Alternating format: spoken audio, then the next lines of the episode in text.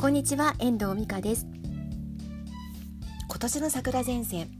札幌への上陸は5月の1日と予想が出ています。開花予想は5月1日ですね。今日は4月の7日で、えっと、福島県でソメイヨシノの開花宣言が出ていました。東京の桜はなんか今年は息が長いみたいで先週咲いた先週くらいかな咲いてまだあの桜がねいい感じで咲いているのそういう画像が SNS で上がってきていてもうとっても羨ましいな東京の桜綺麗だなっていうふうに思って拝見しています。本当の東京の桜私大好きであの歩いていればどこのどこを歩いていても桜の木があって花がハラハラと散ったりとかまたあの華麗な感じのね花の咲き方がソメイヨシノはやっぱり好きですね。あの薄い感じの色が。もうこの時期は東京に帰りたいな桜が見たいなっていつも思います。去年はあの私うちの息子がね東京の小中学校に進学したので桜が見れるかなと思ったんですけど去年は開花が早くて私たちの入学式の時はもう見ることができなかったんですよね。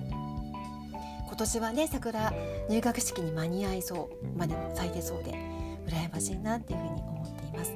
北海道に来てびっくりしたことの一つに4月の入学式に桜がないこと。どちらかといえば雪が降る可能性が高かったりするんですよね。で桜は5月の1日っていうようにあの5月に入ってから咲くんです。でもう一つびっくりしたことが、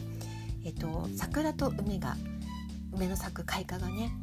東京とは逆だったということに驚きました。先に桜が咲いてその後に梅が咲く。もしくは同じ時期ぐらいに咲くっていうのが北海道の桜札幌の桜と梅の開花状況なんですよね。これには本当にびっくりしました。何が起こったのかというふうに思ったんですよね。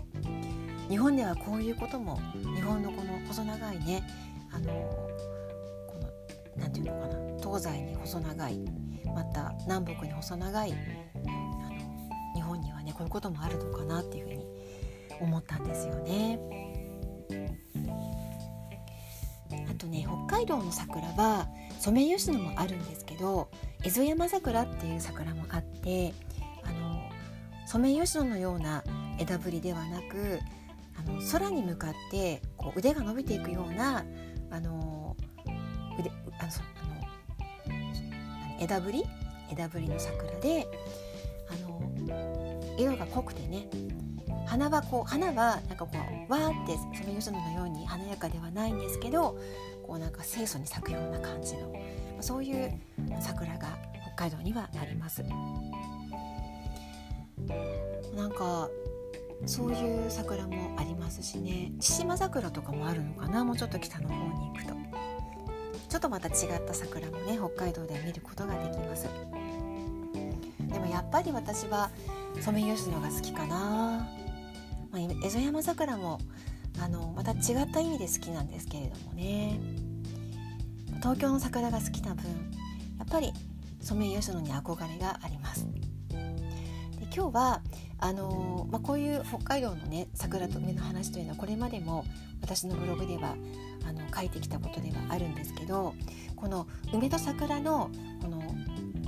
どういうスピードで北上してくるのかっていうことについて今日はお話をしていきたいなっていうふうに思います。ちょうど今日ねこのお話をしようと思ってちょっと調べてたんですよ梅と桜のあの速度どうやって北上どういうスピードで北上していくのかっていうことなんですけどあのそしたら今日あの発見したコラムに気象予報士の方が書いているコラムがあってあの東京と桜の東京東京と札幌の桜のこの比較開花時期の比較であのスピードが出るそういう計算の仕方が書いてあったんですよね。で去年の場合なんですけど東京の桜の開花日っていうのが3月の17日であの札幌の桜の開花日が4月の26日桜前線は40日間で札幌と東京の間を移動しているってことになるんですよね。であのー、梅について言えば梅の開花日東京は先期の去年ね2018年。1月の19日が開花日。札幌の場合は4月の26日が開花日だったんです。梅前線っていうのは札幌と東京間を97日間かけて北上していくわけなんですよ。であのー、まあ、比較すると90 97日と40日。だから桜前線は梅の速度の倍の速さで北上していくわけなんですよ。で札幌に着く時には同時ぐらいになってもしくはあの桜が抜いてしまう。そういう、まあ、ところなんですよね。東京と札幌間は831キロってこれには書いてあったんですけど、まあ、この831キロを、あのー、まあ、96日97日と40日のスピードこれだけ違うわけですから、あのー、すごいスピードで上がっていく桜の花この違いっていうのはやっぱり桜と梅のこのあの花のねあの性質っていうか持ってる特特質があるみたいなんですよね。あの休眠打破って言ってあのー、花の芽が秋秋口にお休みしてあの花がこうかあの目覚めてね行ってからあのどういう風なあの花の咲き方をしていくのかっていうその温度の変化によって桜と梅では違うみたいなんですよ。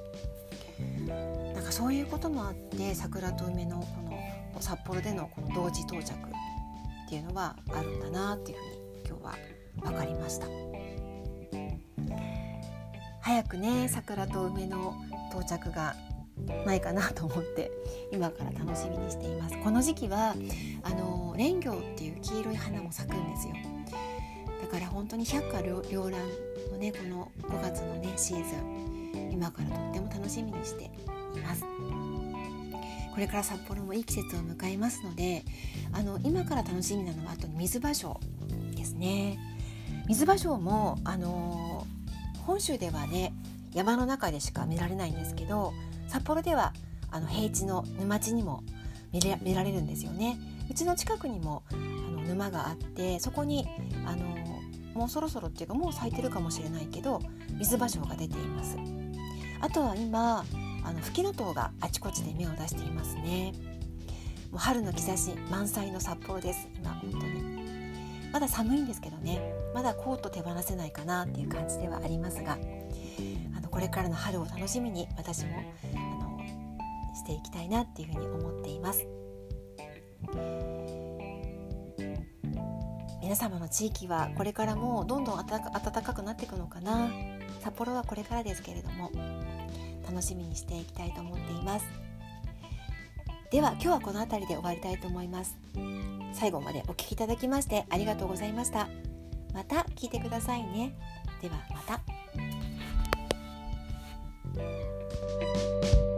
Música